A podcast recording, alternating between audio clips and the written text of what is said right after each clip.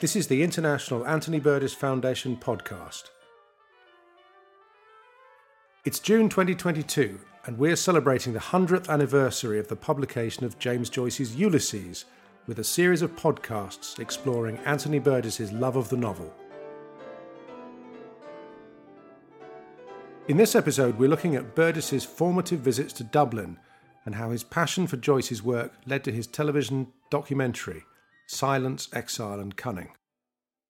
In a speech he gave to open the 1985 James Joyce Symposium in Monaco, Anthony Burgess said that he didn't regard himself as a Joyce scholar, although he added that he enjoyed attending conferences and conventions which, as he said, susurrate with the rustle of many learned papers. There was an element of false modesty here. In the 1960s and 70s, Burgess was one of the regular reviewers of new books about Joyce for the Times Literary Supplement, at a time when most of the reviews were published anonymously. Though he clearly had an expertise, he didn't always parade it in public places. That said, he often relied on memory when quoting from Joyce's work, and sometimes the results were more enthusiastic than accurate. His affection for Joyce is evidenced by the large body of creative and critical work that he produced in response to the work of his Irish hero. Beyond writing two substantial critical books and editing the shorter version of Finnegans Wake, he also made three television documentaries about Joyce and wrote the words and music for Blooms of Dublin, a full length musical based on Ulysses, broadcast on British and Irish radio for the Joyce centenary in 1982. Burgess was born in Manchester to a family that was partly Irish through his grandmother, Mary Ann Finnegan. After the death of his mother, his father married an Irish publican, Margaret Dwyer, through whom he acquired two step cousins, George and James, both of whom went on to become priests. His school education was spent entirely at Catholic schools, and between the ages of 11 and 18, he was taught by the Xaverian brothers, members of a religious teaching order, most of whom had trained in Ireland including his headmaster, Eugene McCarthy, known as Brother Martin. There's a sense in which Burgess's strong affinity with Joyce came out of a conviction that, by reasons of family and education, he was the product of Irish cultural environments. Burgess began his encounter with Joyce at the age of 15 when he acquired copies of chamber music and a portrait of the artist as a young man. He'd been told about Joyce by Bill Dever, a Liverpool Irishman who was his history teacher at Xaverian College. Mr. Dever rightly guessed that Burgess's doubts about Catholicism resembled those of Stephen Dedalus in the novel. A first reading of a portrait confirmed that Joyce's book spoke strongly to Burgess's condition as a renegade Catholic. Unfortunately, he found that the Hellfire sermon in Joyce's novel scared him back into the arms of his church. A year later, he summoned the courage to confront the Jesuit priests at the Holy Name Church in Manchester, hoping to persuade them that agnosticism was the thing. This was in 1933 when Burgess was 16 years old, and from that date onwards he described himself, with varying degrees of conviction, as an unbeliever. In other words, reading Joyce helped him to leave the church that Joyce had also left. Akos Farkas has shown, in his book about Burgess and Joyce, that a portrait of the artist is the work which influenced the shape and structure of the first volume of Burgess's autobiography, Little Wilson and Big God, published in 1987, a book which is full of hidden quotations from Joyce and references to his work. Here's a recording of Burgess reading from the opening chapter of A Portrait of the Artist as a Young Man. Once upon a time, and a very good time it was, there was a moo cow coming down along the road, and this moo cow that was coming down along the road met a nicens little boy named Baby Tuckoo. His father told him that story. His father looked at him through a glass. He had a hairy face. He was Baby Tuckoo. The moo cow came down the road where Betty Byrne lived. She sold lemon plat. Oh, the wild rose blossoms on the little green place he sang that song. That was his song. Oh, the green wold botheth. When you wet the bed, first it is warm, then it gets cold. His mother put on the oil sheet. That had the queer smell. His mother had a nicer smell than his father. She played on the piano the sailor's hornpipe for him to dance. He danced. Tra-la-la-la-la, tra-la-la, tra-la-la-dee, tra-la-la-la-la, tra-la-la-la-la. Uncle Charles and Dante clapped. They were older than his father and mother, but Uncle Charles was older than Dante. Dante had two brushes in her press. The brush with the maroon velvet back was for Michael Davitt, and the brush with the green velvet back was for Parnell. Dante gave him a cachou every time he brought her a piece of tissue paper. The Vances lived in number seven. They had a different father and mother. They were Eileen's father and mother. When they were grown up, he was going to marry Eileen. He hid under the table. His mother said, Oh, Stephen will apologize. Dante said, Oh, if not, the eagles will come and pull out his eyes. Pull out his eyes, apologize. Apologize, pull out his eyes. Apologize, pull out his eyes. Pull out his eyes. Apologize. As much as he admired a portrait, Burgess went on to develop a stronger affection for Ulysses, and his admiration was partly connected to the fact that Ulysses was banned in the United Kingdom when he first read it. Once again, it seems to have been Mr. Dever who recommended the book and put a copy into his hands. This was the two volume Odyssey Press edition, published in Germany and smuggled across the Channel. For some reason, Burgess read the second of the two volumes first, so his earliest impression of Ulysses was the Oxen of the Sun chapter set in the maternity hospital. He said that the innovations of Ulysses, its formal and linguistic newness, delivered a series of aesthetic shocks from which he never fully recovered. In his middle years, Burgess circulated a number of extravagant stories about his early reading of Joyce. In Here Comes Everybody, for example, he writes as a schoolboy, I sneaked the two volume Odyssey Press edition into England, cut up into sections, and distributed all over my body. This is an appealing story, but it's rather undermined by the knowledge that Burgess didn't travel to the continent until 1939, several years after the British ban on Ulysses had been lifted. If he'd wanted to import a copy of Ulysses in 1939, there would have been no need for smuggling or secrecy. A more plausible account appears in Little Wilson and Big God, where he tells us that Bill Dever was the person who'd brought Ulysses back from Germany. In 1983, Burgess reviewed A Colder Eye, Hugh Kenner's study of modern Irish writers for The Observer. In the course of his review, he mentioned that he'd briefly visited James Joyce in Paris in 1938 and claimed to have discussed the finer points of a portrait of the artist with him.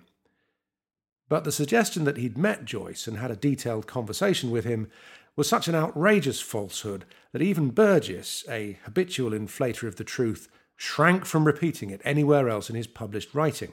It's not mentioned in his autobiography, for example. And you'll be unsurprised to learn that there is no reference to a meeting with Joyce in Burgess's surviving notebook from the late 1930s. These unreliable fictions about Ulysses and its author demonstrate the extent to which Burgess regarded Joyce as playing a central part in his cultural formation.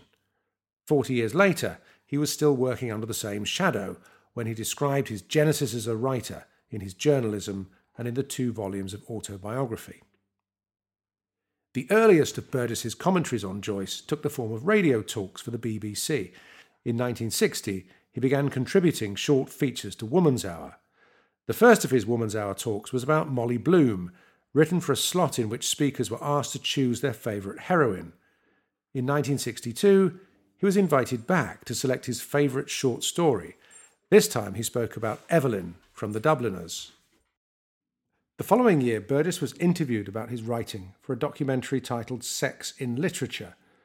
The director of the programme was Christopher Burstall, a pioneering television documentary maker and the Joyce film seems to have emerged from this collaboration. The documentary is called Silence, Exile and Cunning. It's a line from Joyce's portrait of the artist, and it's possible to chart the evolution of this project through a detailed list of expenses prepared by Burgess for his accountant and covering the financial year 1964 to 1965. In fact, during this period, he was working simultaneously on three Joyce projects.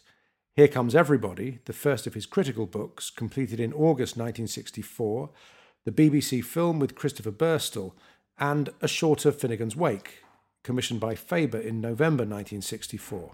On the 5th of May 1964, Burgess spent £9 on books for the James Joyce Project, the critical commentary he was writing for Faber, under the working title Joyce and the Common Man. On the 13th of June, he had lunch with Christopher Burstall, costing £5 and 8 shillings. On the 22nd of August, he delivered the book to Faber and treated his editor to drinks, all detailed as taxable expenses.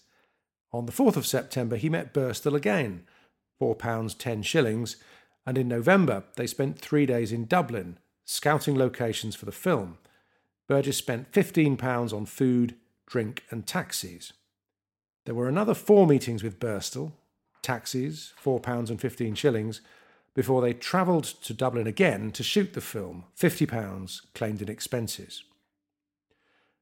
The documentary that Burgess made with Burstall, Silence, Exile and Cunning, was commissioned by Huw Wheldon and Jonathan Miller as part of Monitor, the flagship BBC Arts series launched in 1958, which also featured early films by John Berger and Ken Russell. There are three distinct versions of the script in the BBC archive. The first version begins with an ambitious opening sequence. There's a flight of jet planes followed by a dance hall with teenagers doing the twist, after which an atomic bomb explodes, then some images of a race riot, a chorus of Dublin prostitutes, drunk sequences, shots of Joyce's grave in Zurich. What we're reading here are Burgess's first thoughts about what his ideal Joyce film might be, but sadly, none of this could be accommodated within the budget. There's also some interesting discussion of Joyce's relationship with Nora. This material was also cut in subsequent drafts. In the second draft, Burgess sets out his credentials for talking about Joyce, foregrounding his status as a Manchester Catholic who grew up in an Irish family. The shooting script indicates a sound mix from Irish voices to Mancunian at the point where Burgess says this I was born and brought up in Manchester, but I'm a quarter Irish and I call myself the last of a family of Manchester Catholics. The fact of my Catholicism always drew me to Ireland and its Manchester looking capital. All English Catholics are exiles. They itch towards a home outside England. This is a common theme in Burgess's writing about the Irish community in Manchester. He often says that Manchester is on the way to Liverpool, which is well known to be a suburb of Dublin. In the script, he goes on to talk about his self identification with Joyce. Sooner or later, I had to read Joyce. Ulysses, smuggled in from Paris. Paris, not Dublin. I was drawn to a great Irish Catholic when he'd ceased to be either truly Irish or truly Catholic. He was a renegade. I myself, at the age of 16, was a renegade. He'd made his world out of the materials from the world he'd rejected. I wanted confirmation that the agonies and elation I knew as a renegade had some sort of artistic significance, meant something. Watching the BBC film again today, the most striking sequence comes when Burgess visits number 7 Eccles Street. When he arrived in Dublin with Christopher Burstall and the crew in February 1965, the fictional home of Leopold and Molly Bloom was in the process of being demolished. Burstall managed to get permission from the city council and the owner of the property to film inside the house. This pilgrimage to Eccles Street represents a crucial encounter with Joyce and his fictional world. As Burgess stands in the wreckage of Molly Bloom's bedroom, contemplating the missing walls and windows, the camera pans over an empty iron bedstead, and an actor delivers a section from Molly's monologue in voiceover. The film provides a melancholy series of images of the last days of Eccles Street. More recently, these images from Burgess's visit have contributed to a three dimensional digital reconstruction of the house created by Ian Gunn of Edinburgh University. Here's an extract from the film of Burgess speaking inside the Bloom's house on Eccles Street in Dublin. This house will go, a new house will come in its place, a new family will live here, and so perhaps to the end of time. It was the man whom we still imagine as living in this house, Leopold Bloom, who makes this big affirmation about the continuity of life in the community. He even prints the community for us. We don't need much. Bit of tolerance, common sense, brotherly love. And in addition, that quality of the creative imagination which the young poet Stephen Dedalus can bring. Burgess's film was broadcast on BBC One on the 20th of April 1965, and a partial transcript based on the final version of the script was published in The Listener on the 6th of May. When William Trevor was asked to review the programme, he wrote Mr. Anthony Burgess, serious to the point of severity, spoke his own narration in the kind of academic English voice that Dublin street urchins delight in imitating. Rather more notably than in other circumstances and with other weapons, Englishmen and their cameras have a way of being successful when they strike the Irish scene. Silence, Exile and Cunning is the first of three television films that Burgess made about Joyce. Two others followed in 1973 and 1982, and in many ways it's the best. As Christopher Burstall pointed out, it's sometimes difficult to disentangle the figure of Burgess as narrator from the figure of Joyce, who is represented through photographs and a death mask which appears in the final scene. There's a postscript to the story. After Burgess had completed the BBC film, the next novel he wrote was Tremor of Intent, a Cold War spy thriller written in conscious imitation of Joyce. The form of the novel is a deliberate nod to Joyce's Ulysses. Each chapter is written in a different narrative style a letter, a confession, a memoir, and so forth. Tremor of Intent is also a multilingual text in which Burgess makes use of his knowledge of German and of Russian, which had previously been deployed in A Clockwork Orange. In the final chapter, which is set in a Dublin pub, a man named John is seen making a film about James Joyce. There's a puzzle here. Why does Burgess choose to end the novel by presenting a fictionalised version of himself? His real name was John Burgess Wilson, in a novel containing strong formal echoes of Joyce. Perhaps he wanted to plant the idea that he was one of Joyce's literary inheritors. Though he wasn't alone of his generation in wanting to do this, Burgess worked hard to emulate Joyce in his own novels throughout the 1960s. This is most notable in the fictional language of A Clockwork Orange, a book which might be regarded as a kind of Finnegans Wake light, written for the benefit of readers who would put up with a certain level of linguistic innovation but weren't prepared to plunge completely into the dream world and dream language of Joyce's final, forbidding masterpiece.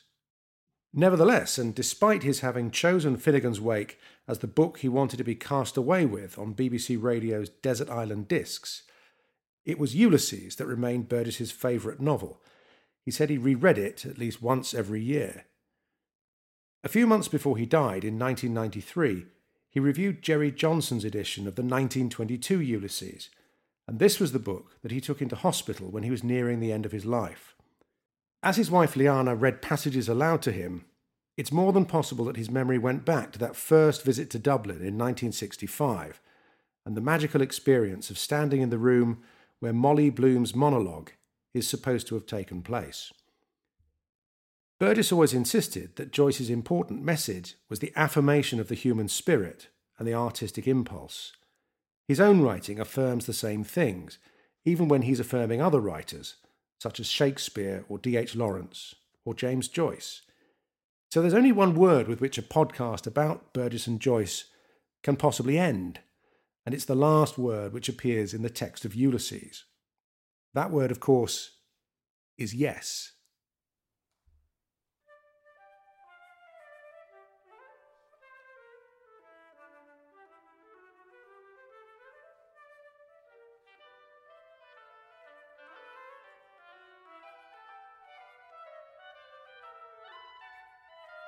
You've been listening to the International Anthony Burgess Foundation podcast. For more about Burgess and to find out how you can support the work of the Burgess Foundation, visit www.anthonyburgess.org. If you've enjoyed this episode, why not leave us a review and subscribe wherever you get your podcasts?